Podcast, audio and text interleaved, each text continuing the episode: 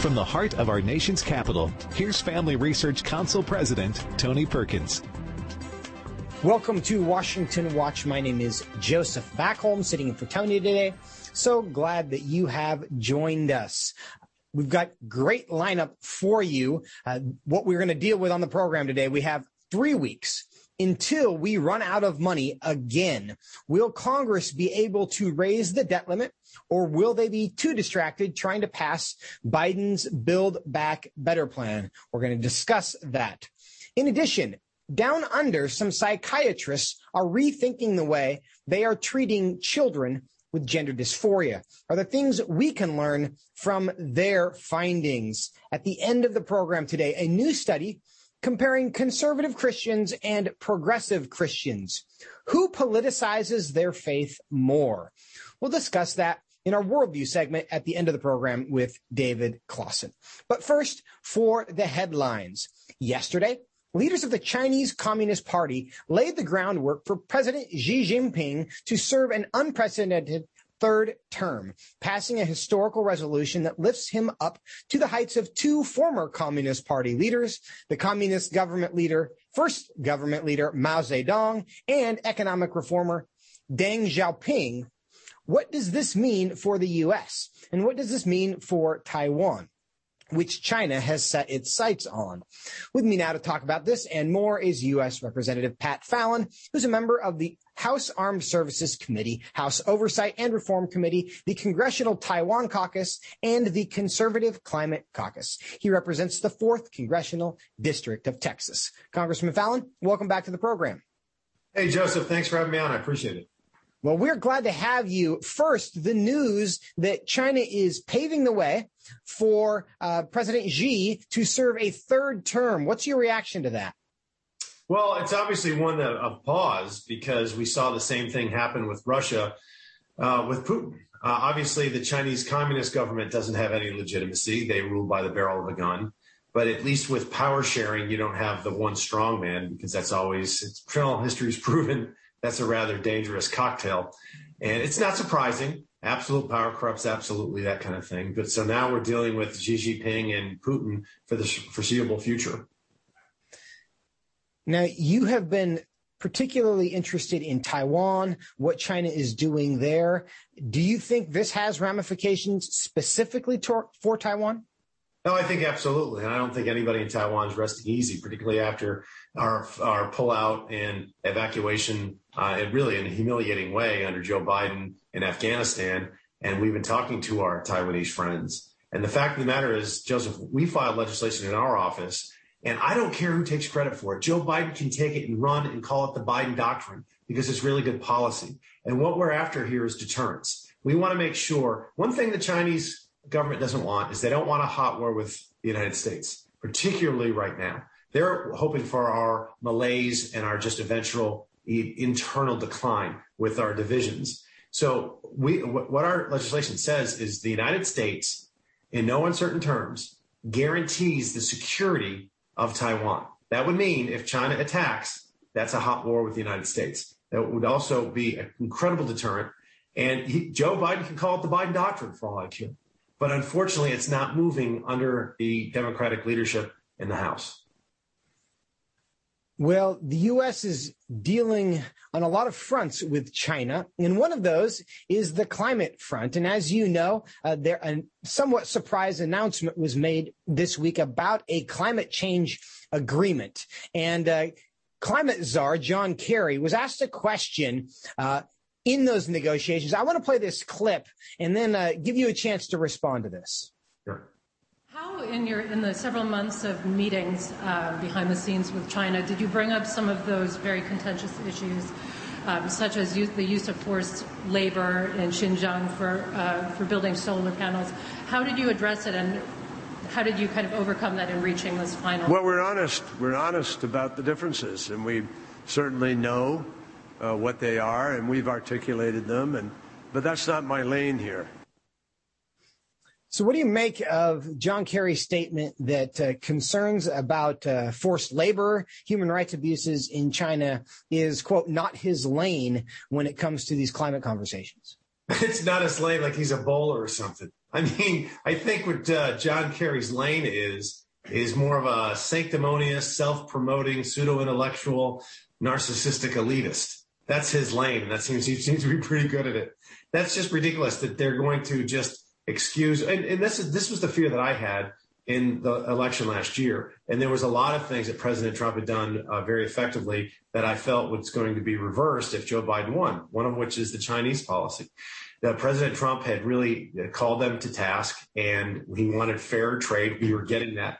He wanted uh, time, you know, we weren't talking about Taiwan and China's aggression under four years of President Trump, but we immediately started talking about it when Joe Biden took office. And they're going to ignore human rights abuses of the Chinese Communist government as if they're not the greatest threat we face. They are absolutely the greatest threat we face. Now, Russia is as well, but they'll talk to you about Russia, but they do not want to talk to you about the Chinese threat. Now, Congressman Fallon, we talk at the beginning of the segment, we're talking about Taiwan. We know about the, the Uyghur situation, the human rights abuses there. We're also announcing this negotiation or the, these uh, conclusions of negotiations between the U.S. and China on climate. Do these issues affect one another in the relationships between the countries and in the way we handle one because of what we're trying to do with the other issues? Oh, there's no doubt. It's all interrelated. You see it with China. Uh, first of all, they can't accept any criticism whatsoever. You see it when if there's an American athlete or celebrity that says something about China, they get canceled in China. I mean, like really canceled. Like they're a non-person or an unperson, like under the Stalinist regime. And you see these, again, sanctimonious celebrities that will uh, stand up for quote unquote injustice unless it costs them. Like LeBron James is a perfect example. He ignores China completely. And yeah, they're all interrelated. And that's why we need to be firm. China reacts from strength. They also react on weakness. They'll pounce on weakness and they'll back off from strength.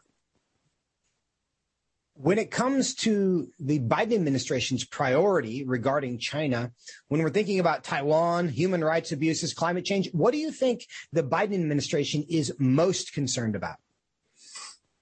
Uh, that's a great question. Well, certainly, you know, when you talk about climate change, and a lot of the environmentalists in the United States want us to, you know, reduce our emissions, and you know, at, really at the sake of the economy. And there's we can find a, a smarter way. That's why I'm a member of the Conservative Climate Caucus. But with with with China, the United States is not a planet.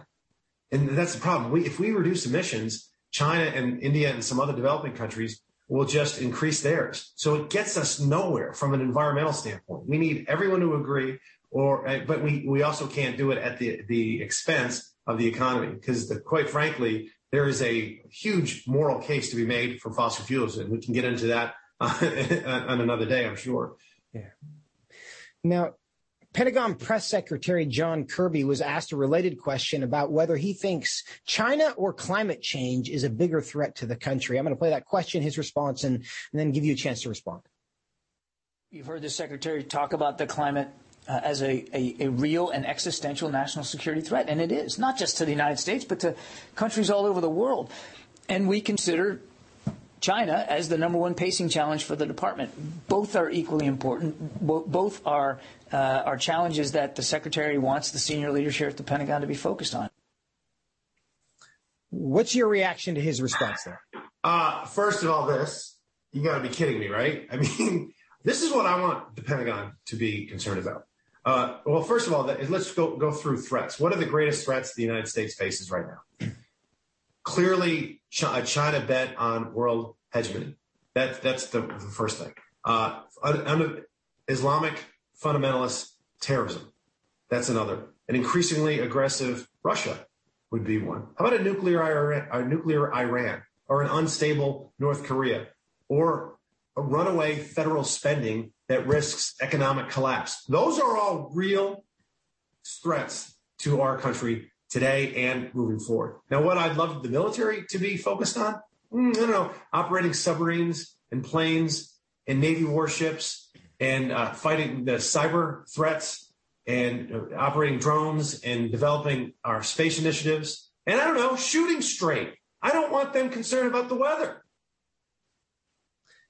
I think you probably speak for a lot of people uh, when you say that.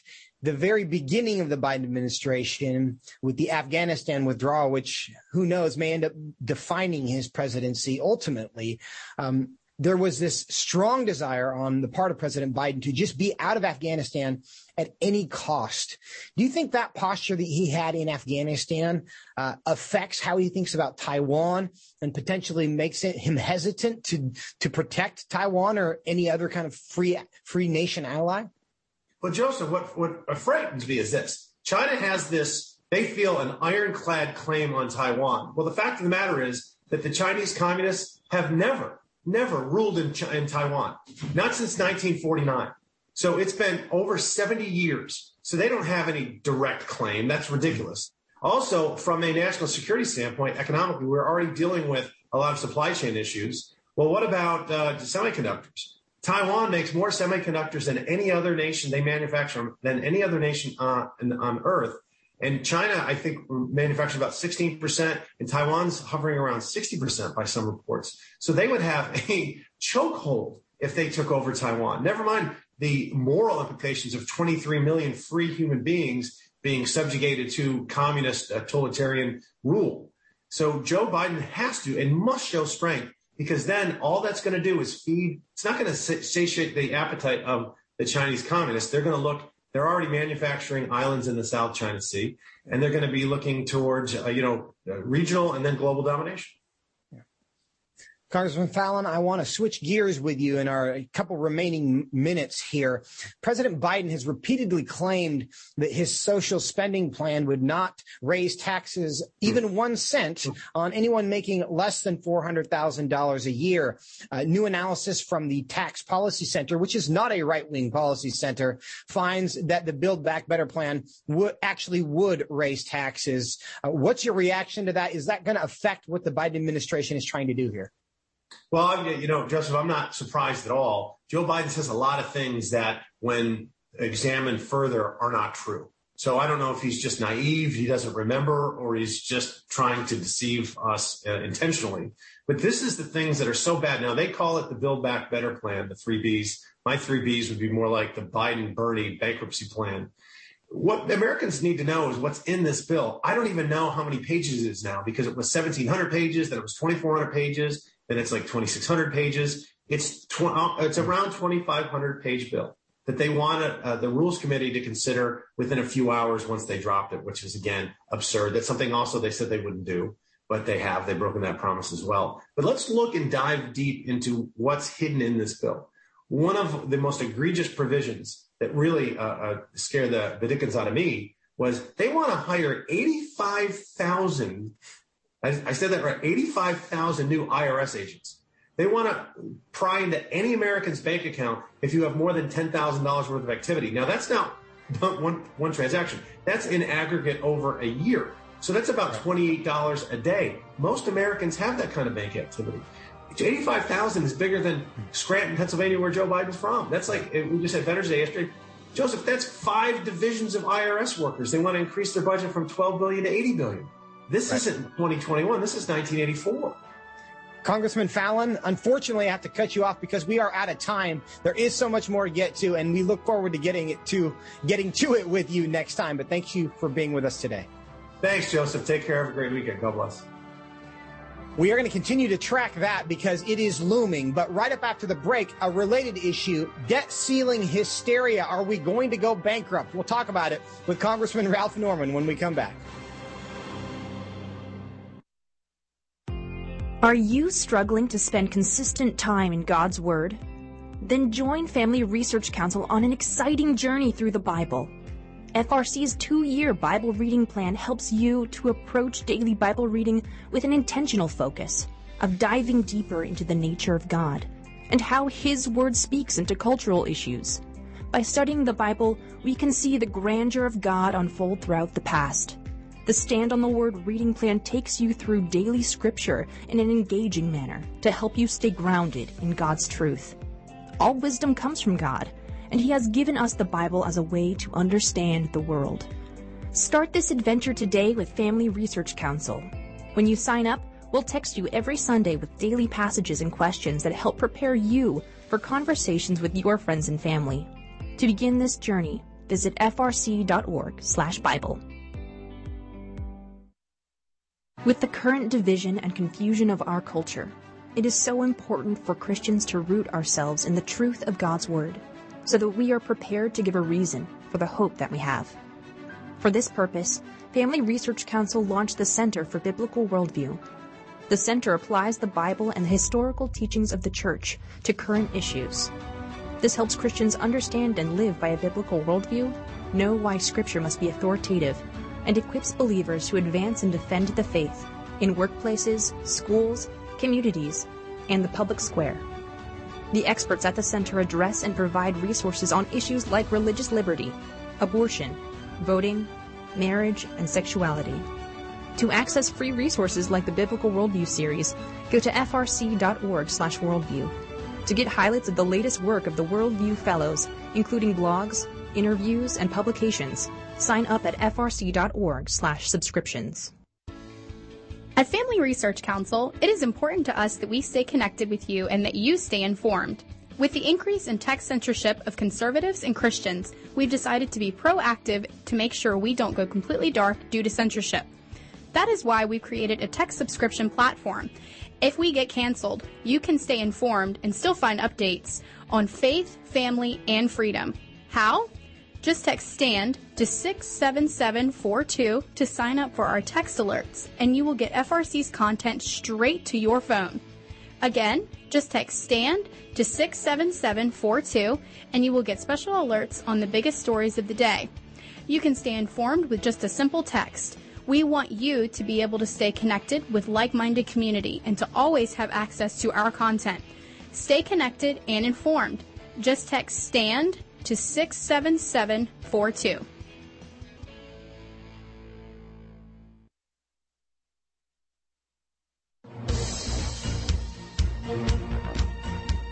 Welcome back to Washington Watch. My name is Joseph Backholm, sitting in for Tony today. Remind you that the website is tonyperkins.com, where you can find this and every show and replay previous segments as well. Last month, the House of Representatives approved an extension of the nation's debt limit through early December after the Senate passed the stopgap measure in a bid to avoid a catastrophic default and economic disaster. Well, the new December 3rd deadline is just three weeks away now. Has anything changed? What might we expect in the coming three weeks? Joining me now to talk about this and more is Representative Ralph Norman. He's a member of the Committee on Homeland Security and the Committee on Oversight and Reform. He represents the 5th Congressional District of South Carolina. Representative Norman, welcome back to the program. Glad to be with you, Joseph. So a few weeks ago, we kicked the can down the road on the debt ceiling, on the potential of default. What are you expecting from the next three weeks?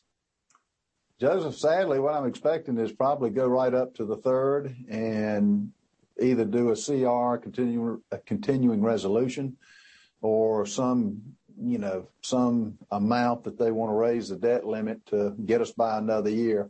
No family, no business, no individual would run their individual lives like this. Uh, you're talking about a country that's over 29 trillion and counting in debt, and to continue to not uh, to to kick the can down the road, we're the end of the runway.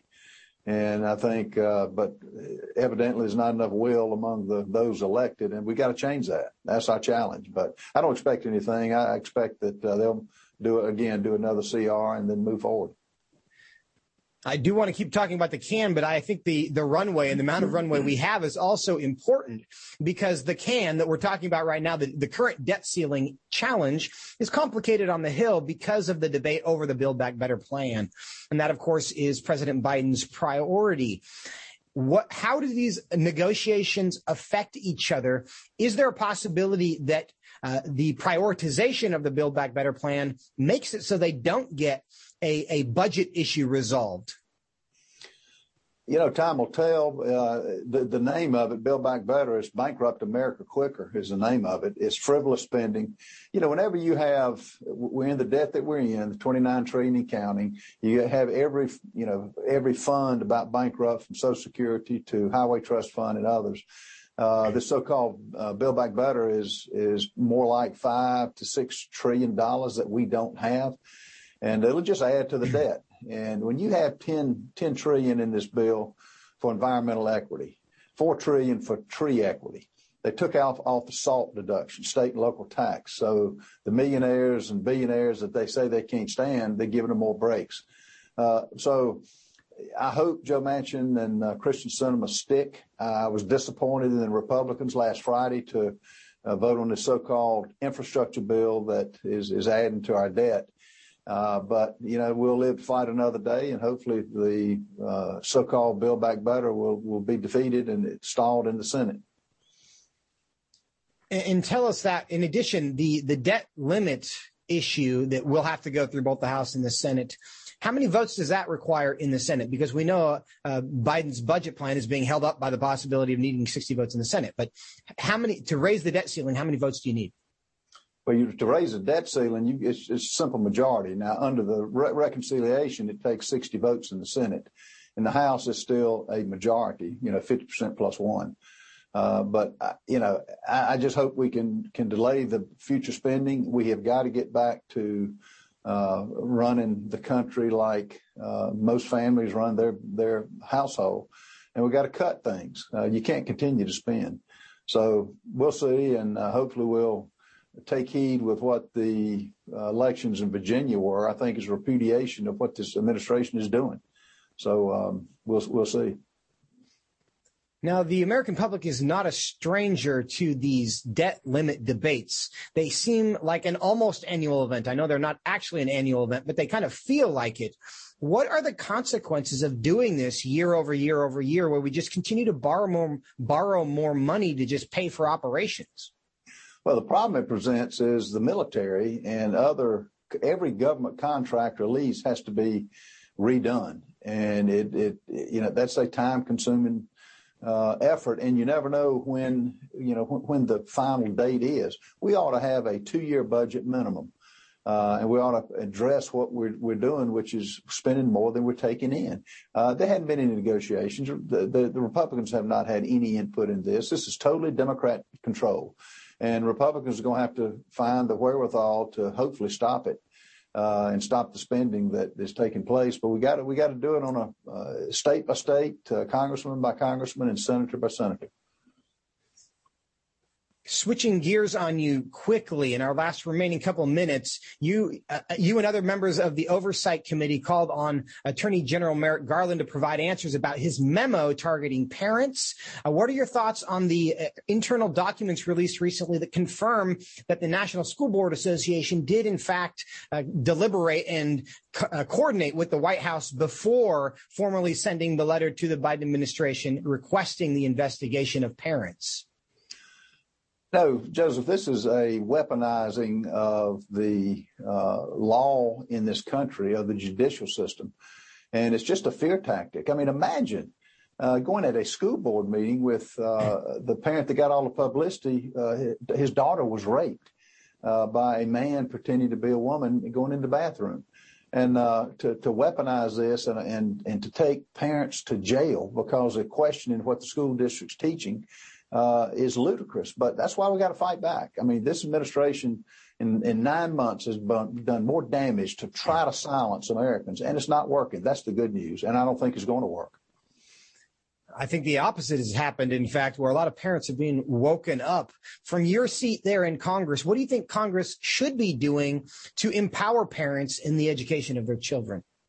You know, all politics is local. What we've got to do is empower parents and encourage parents to attend the local school board meetings, uh, get groups together and ask, uh, where's the COVID money?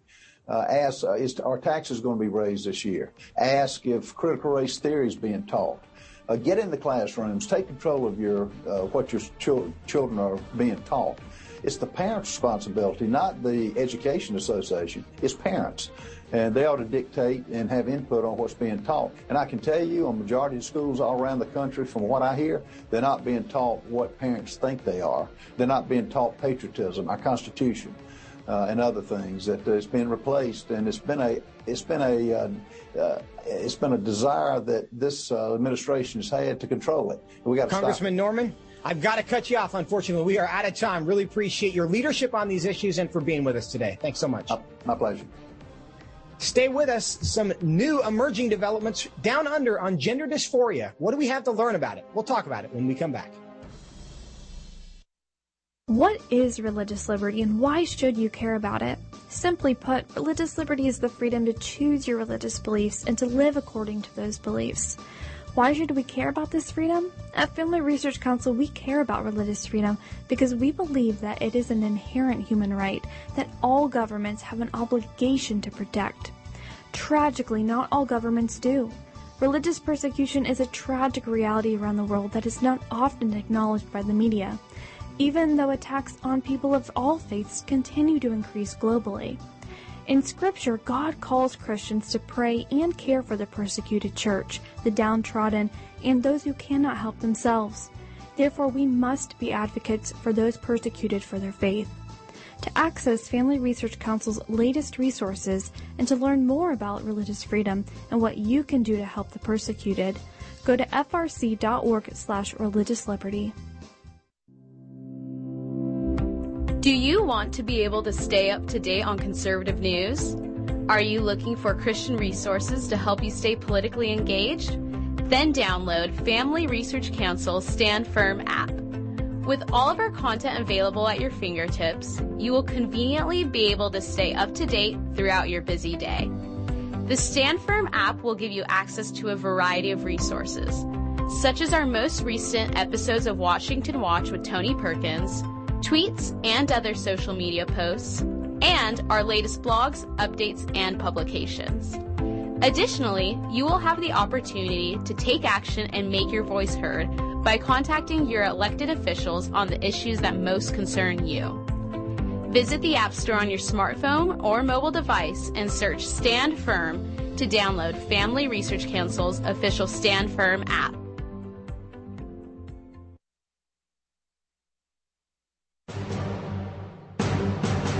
Welcome back to Washington Watch. My name is Joseph Backholm, sitting in for Tony.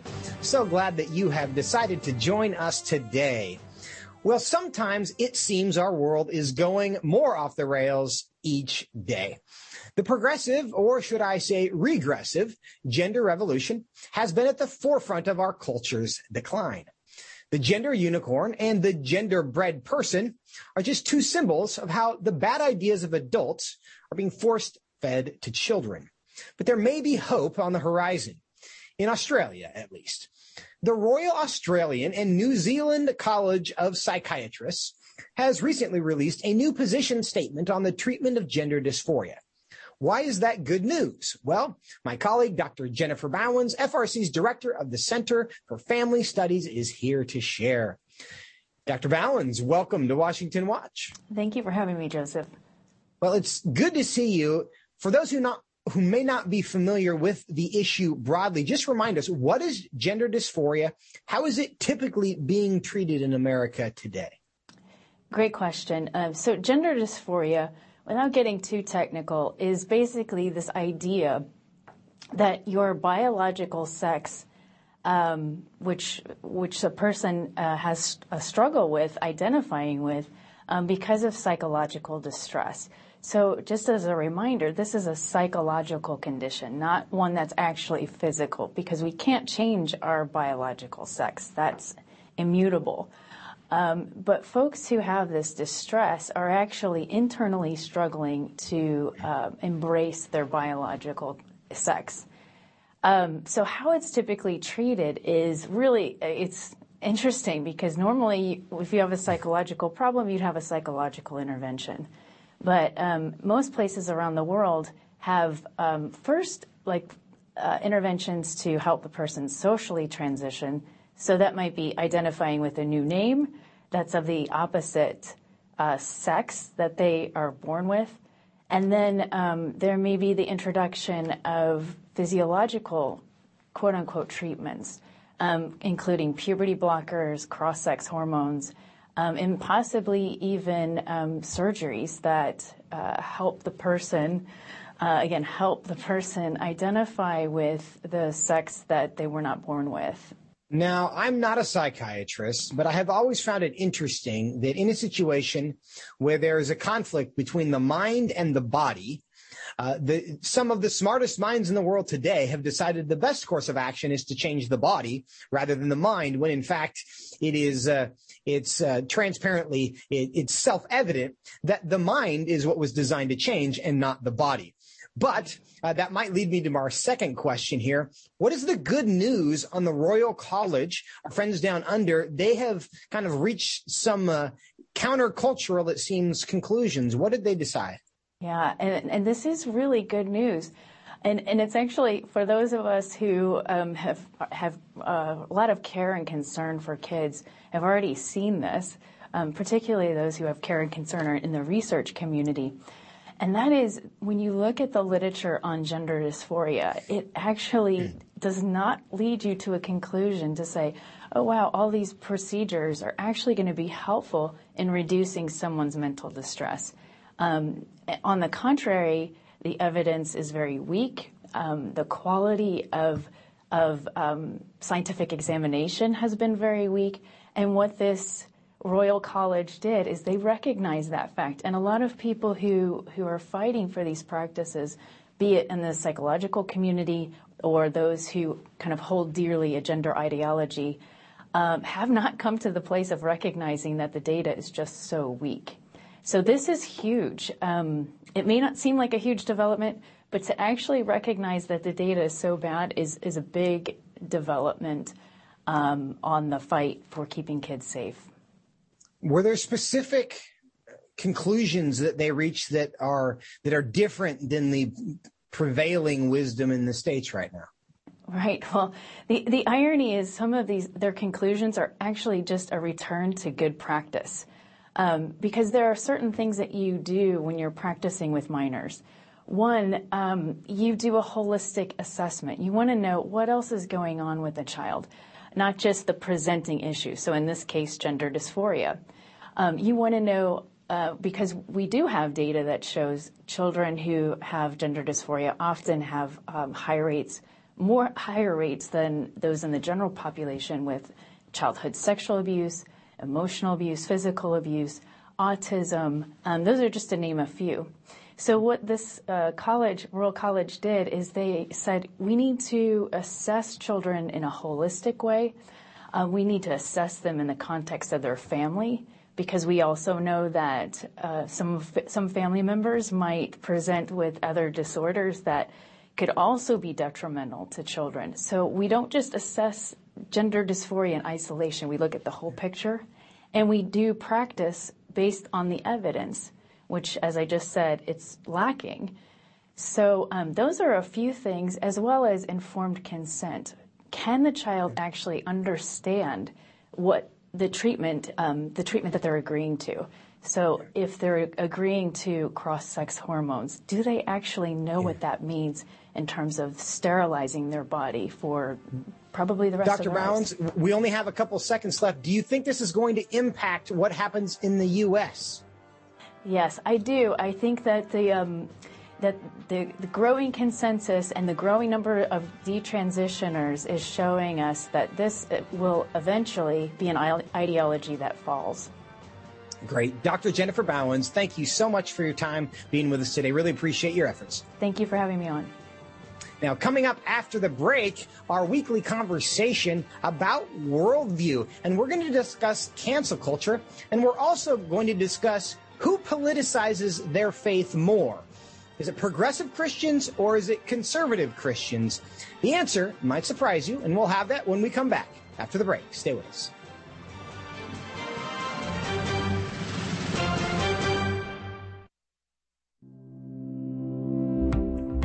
Want to be able to stay up to date on conservative news? Are you looking for Christian resources to help you stay politically engaged? Then download Family Research Council Stand Firm app.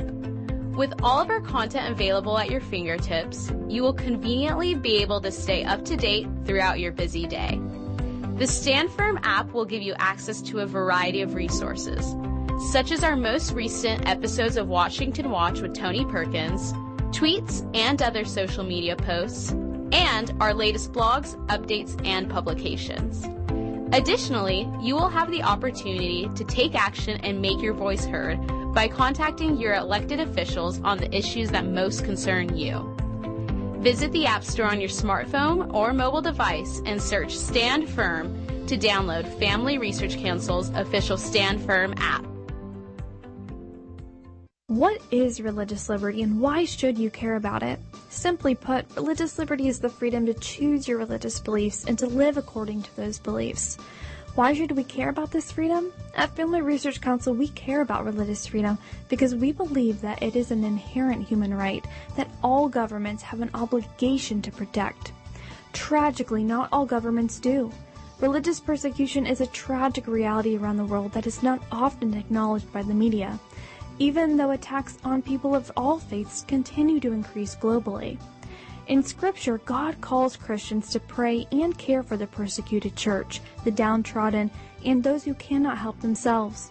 Therefore, we must be advocates for those persecuted for their faith. To access Family Research Council's latest resources and to learn more about religious freedom and what you can do to help the persecuted, go to frc.org slash religious liberty. Attention university students! Are you looking for an internship that will help you grow as a Christian leader and allow you to positively influence the culture? Then Family Research Council's internship program is for you. FRC's life changing 12 to 15 week internship program will prepare and equip you for the next step in your professional journey. You'll enjoy a speaker series focusing on careers and callings, lectures from prominent conservative leaders, and weekly biblical worldview training. All of these offerings were created to aid you in your personal and professional development. As an intern, you will have the opportunity to work side by side with our experts in policy, communications, event planning, and more. The real world experience you gain will prepare you to pursue a career of influence and make a difference wherever God calls you. This paid internship offers fully funded housing in the heart of downtown DC, giving you the chance to experience our nation's capital. Visit frc.org slash internships to apply.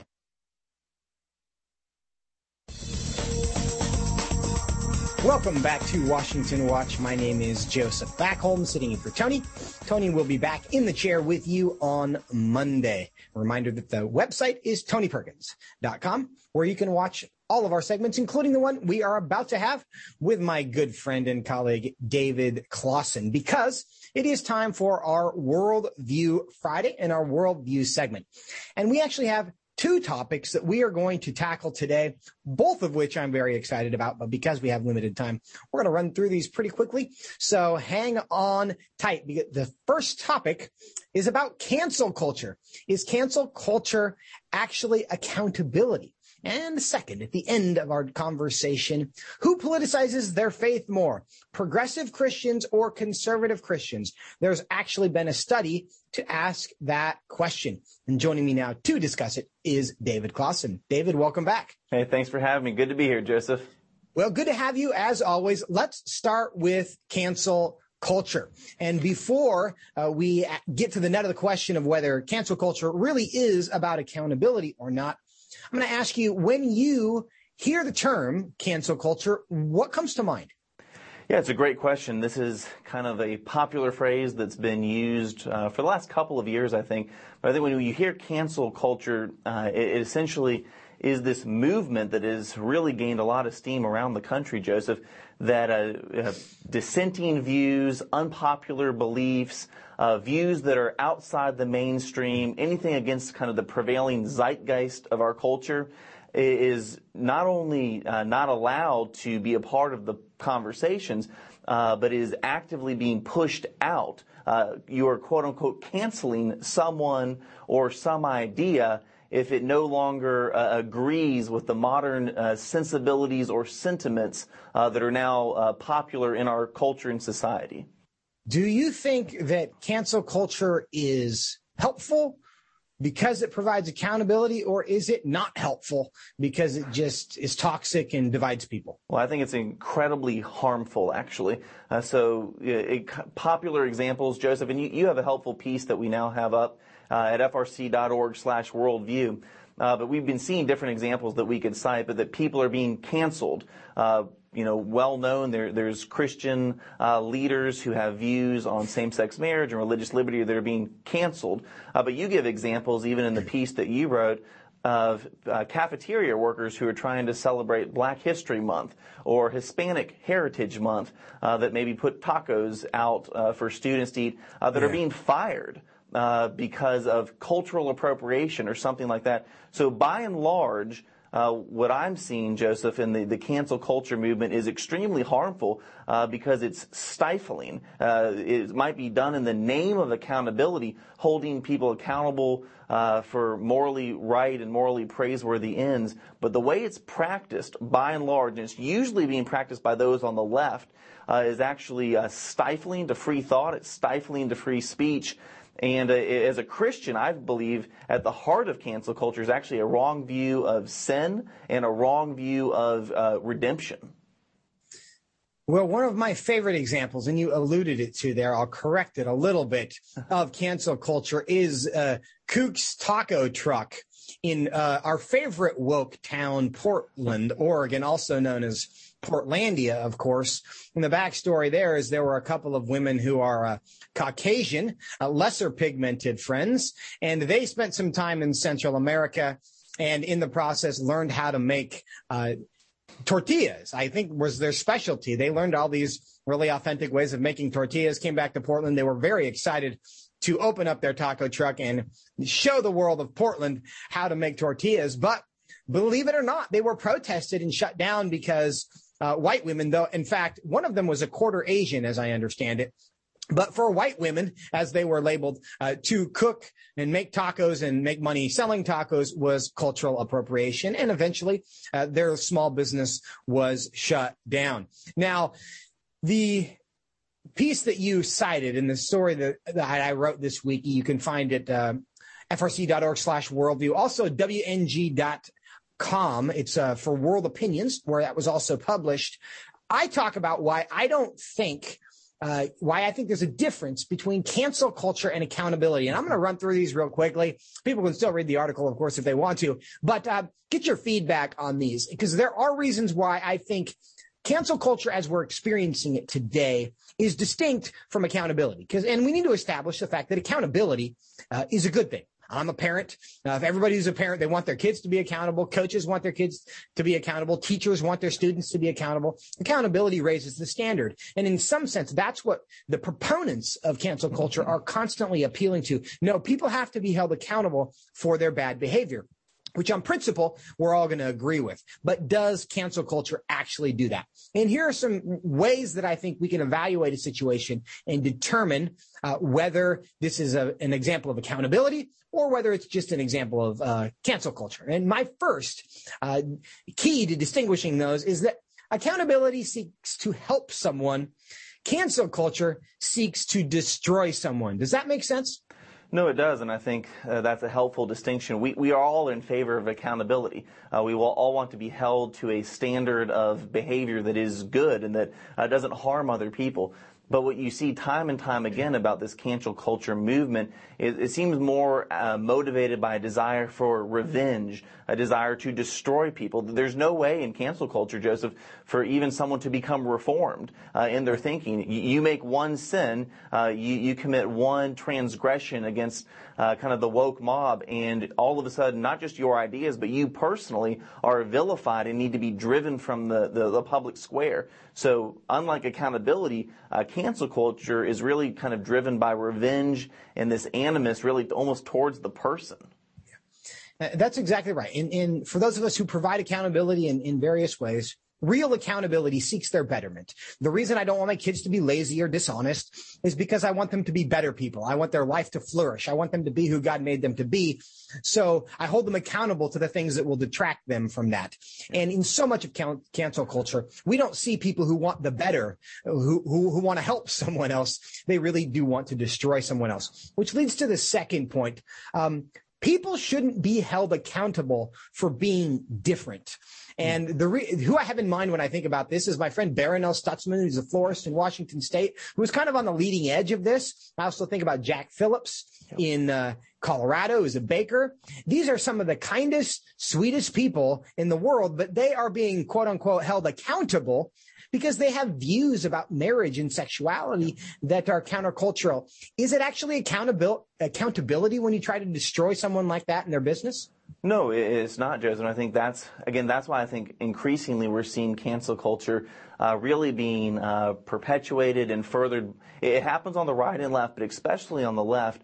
And the examples you just gave with Barronelle Stutzman and Jack Phillips and others, is it's increasingly uh, orthodox Christian views on marriage, on sexuality, on, on God's design for how the institution of marriage is supposed to flourish. You step outside of that the way the Bible defines that, especially since 2015 and the Obergefell decision that legalized same-sex marriage, increasingly, if you dare uh, dissent from this, uh, the kind of the LGBT worldview, uh, you see the culture, uh, the, the cancel culture mob coming after you with a vengeance. And again, these are just orthodox views that people have held for 2,000 years, and yet because our culture has moved so quickly and so far away from biblical morality, you're seeing increasingly those of us who are just uh, everyday Christians who are desiring to follow Jesus uh, labeled as bigots and seen as pariahs in society. And that's where cult, this, this, cancel culture movement is taking us, which is why we need to push back against that. If you have somebody with different beliefs, you don't necessarily hold them accountable for it. You can persuade them, which is appropriate and normal and healthy in a free society. But that's not a moment where accountability steps in if they're not doing something that's actually uh, harmful or wicked uh, to the society. But the third point I want to make, and I'm going to do this one quickly, is that real accountability, distinct from cancel culture, holds people accountable for who they are today, not who they were 10 years ago or 20 years ago. And one of the worst aspects of cancel culture, in my opinion, is this instinct to go back in somebody's you know, talk to who they went to high school with, go back through their email history from a decade ago, check their social media feed from 20 years ago. Not that there was one 20 years ago, but 10 years ago and see what horrible things by today's standards they may have said, whether they misgendered somebody or whatever new standard we have. Let's go back in time 15 years and then uh, hold them, find them guilty for not doing that. Real accountability uh, requires people to be good today and holds them accountable for what they're doing today, this week, not what they were doing a decade ago. Isn't that right? You're right. And Joseph, what you just said is why I think if we had to boil it down, why cancel culture is so pernicious. And as Christians, we should be against it is because ultimately it has a, a distorted view of human nature and sin. The idea that if you've made one mistake, you are irredeemable. You, you can't be corrected. And as Christians, we know that all of us, we live in a Genesis, Genesis 3 world. All of us are imperfect. We've all made mistakes. And there's always hope. That that's what the message of the gospel is. Uh, but cancel culture would say once you've made one mistake, you've offended the modern sensibilities, you should therefore be canceled. And, and the gospel offers a much better way. That's right. Next subject, David Closson, politicizing faith, progressive or or conservative Christians. Who does it more? Because earlier this year, uh, George Yancey and Ashley, I'm going to mispronounce her name, I think, Quosigk published a book titled One Faith No Longer, The Transformation of Christianity in Red and Blue America. Now, Trevin Wax, a friend over at the Gospel Coalition, wrote a column on this book. He did some research that talked about the distinctions and how progressive Christians and conservative Christians see the world. What did they find? Yeah, so it's a it's a common uh, caricature uh, that can, theologically conservative Christians are uh, just completely motivated by their politics. Uh, they're in bed with the Republican Party. Uh, that they conflate their politics with biblical fidelity. That that's a common character. Uh, but what the authors of this book and Trevin so helpfully highlights is that actually those who identify as being progressive are the ones that are much more likely, Joseph, uh, to conflate uh, their theological beliefs uh, with their politics. Uh, usually, uh, that's where you'll see t- people talking about social justice, climate change, environmentalism, whatever it might be. But this this book's really interesting, in that the idea is that these progressive Christians who are so quick to tell conservative Christians they're doing politics wrong or they're too, doing politics too much they're the ones that are actually uh, doing politics and conflating their beliefs uh, with public policy, even David? more so than conservative Christians. Let me jump in here, here, here real quick. What's the distinction in, for the purpose of this conversation between progressive Christians and conservative Christians? Yeah, as defined by this book, progressive Christians are ones that are defined as who don't believe in inerrancy. Uh, inerrancy is the idea that the Bible is without error or without fault. Uh, and so that, issue is important. And progressive Christians also are much more likely to say that Jesus is not the only way to salvation, whereas conservative Christians would hold to inerrancy and also, uh, quoting John 14, 6, say that Jesus is the way, the truth, and the life, the, the only way to salvation. And some of the key findings of this research, the first is that progressive Christians are more likely to establish their identity through politics, while conservative Christians find their identity in theology. Isn't this exactly the opposite of what we've been told? It's exactly the opposite of what we've been told, Joseph. Um, we are increasingly told uh, that conservative Christians, and by conservative I mean theologically, we're defining conservative, uh, theological conservatives, we're, we're told are uh, you know, in bed with the Republican Party. They're leading on their politics. That's what's most important. We hear that we're obsessed with politics. That's all we do is talk about. And what the studies show is that actually uh, those who are conservative uh, theologically are spending the bulk of their time preaching the gospel, uh, teaching the scriptures, engaging in mercy ministry. Sure, we're applying our faith to politics, but that's not what uh, most conservative pastors are doing day in and day out. They're much more concerned with shepherding their flocks and their people than engaging in overt political activity. The study also found that conservative Christians are more likely than progressive Christians to defy political orthodoxy. So if you, the progressive Christians would identify with the left, generally conservative Christians with the right, generally speaking. But it is in fact the theologically conservative Christians who are more likely to uh, to separate from their natural political allies when their theology calls for it because reality is for progressive Christians, they don't have a theological anchor that would cause them to separate from their political allies because they've already determined that the Bible has mistakes and can't necessarily be trusted. So they themselves are the final authority for this. But very quickly, the last thing I want to get to, David, sorry to not let you jump in there the thing that I thought was really telling. Progressive Christians are more likely to seek converts among conservative Christians than among non-Christians, which means they're trying, they're more likely to convert somebody to their politics than to their faith. What does that mean? What it means is that per, most progressive Christians see that they have more in common with the world. This article says more in common uh, with atheists uh, than they would conservative Christians. And so when it goes out, when it comes to making disciples, they're going to try to poach people from the conservative Christian camp uh, because they already think they have a bunch in common uh, with atheists and nominal Christians. So again, it shows the primacy of politics over theology and it, it, we have to think about what that means theologically when these, as defined by this study, progressive Christians would look at the world around them and be more motivated to reach out to and persuade people who disagree with their politics than people who have no faith in Jesus and are ultimately um, their their eternity is not secure.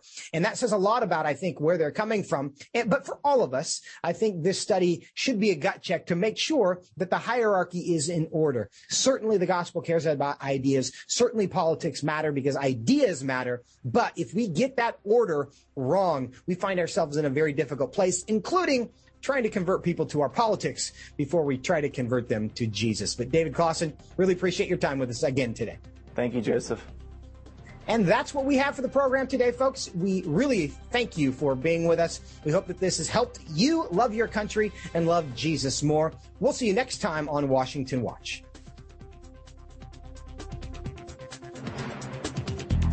Washington Watch with Tony Perkins is brought to you by Family Research Council and is entirely listener supported. Portions of the show discussing candidates are brought to you by Family Research Council Action. For more information on anything you've heard today, or to find out how you can partner with us in our ongoing efforts to promote faith, family, and freedom, visit TonyPerkins.com. Also, to leave a comment about Washington Watch, call our watch line at 1 866 372 7234. That's 1 866 372 7234.